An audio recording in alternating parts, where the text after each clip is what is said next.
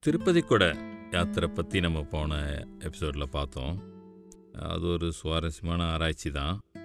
அதை போலவே திருத்தணியில் ஒரு சுவாரஸ்யமான ஒரு வரலாற்று சம்பவம் உண்டு.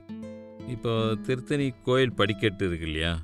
அந்த ப- படிக்கட்டு மொத்தம் முந்நூற்றி அறுபத்தஞ்சி படிக்கட்டுன்னுவாங்க. அந்த படிக்கட்டுக்கும் ஆங்கில ஏகாதிபத்தியத்துக்கும் ஒரு சம்மந்தம் இருக்குன்னா நம்ப முடியுமா? அதுக்கு முன்னாடி வருவோம். துரைன்னு தமிழில் நிறைய பேர் இப்போ பேர் வச்சுக்கிறாங்க. ஒரு அந்த துரைன்னா என்னது?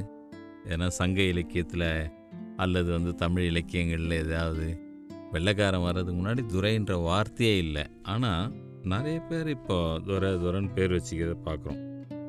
நான் அண்ணாதுரை துரைசாமி துரையரசன் வெள்ளத்துறை சாமி துரை துரை தயாநிதி இப்படின்னு நம்ம பேர் துரைன்னு ஒன்று இப்போ ஒரு பேராக தமிழில் இவ்வளோ பேர் வச்சுருக்கிறத பார்க்குறோம் துறைன்றது திடீர்னு எப்படி வந்திருக்கும்? இது எல்லாத்துக்குமே அந்த திருத்தணி அந்த முந்நூற்றறுபத்தஞ்சு படிக்கட்டு எல்லாத்துக்கும் சம்மந்தம் இருக்குது இது ஒரு சுவாரஸ்யமான ஒரு கதை தான்.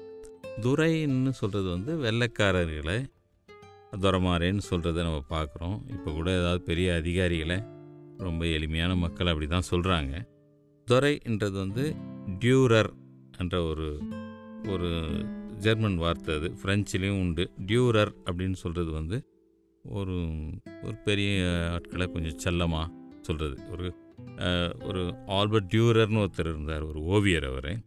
அவர் வந்து கடைசி பையன் அவங்க வீட்டில் அதனால் டியூரர் டியூரர்னால் கடைசின்ற மாதிரி ஒரு அர்த்தம்.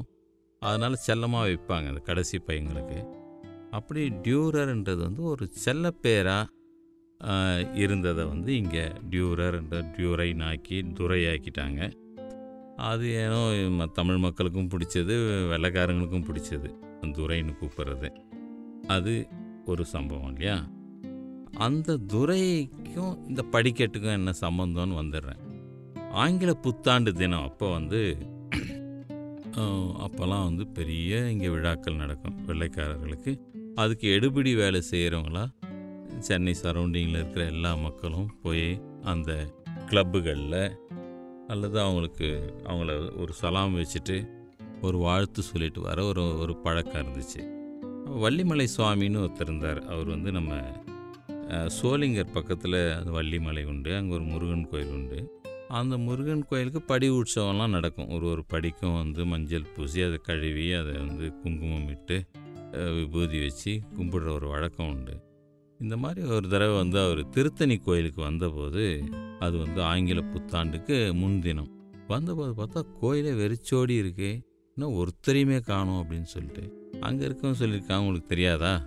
நாளைக்கு வந்து ஆங்கில புத்தாண்டாச்சே எல்லாரும் வெள்ளைக்காரங்களுக்கு சலாம் போட போயிட்டாங்க அப்படின்னு சொன்னாங்களாம். இதை பார்த்தோன்னே இவருக்கு தோணியிருக்கு நம்ம வள்ளிமலையில் பண்ணுற மாதிரி திருத்தணிலையும் ஒரு படி உற்சவம் பண்ணால் என்ன?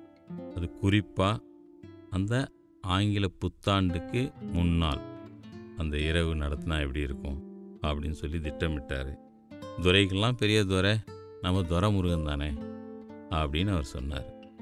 துரைமுருகன்ற பேரும் கூட இப்போ ரொம்ப பாப்புலராக அதுக்கப்புறம் ஆக ஆரம்பித்தது அதனால் வந்து அவர் அப்படியே தான் அறிவித்தாரே துறைகளுக்கெல்லாம் பெரிய துறையான துரைமுருகன் இடத்துக்கு வாருங்கள் அப்படின்னு சொல்லி அந்த ஆங்கில புத்தாண்டு அன்னைக்கு தமிழ் மக்களை அங்கே வர வச்சார்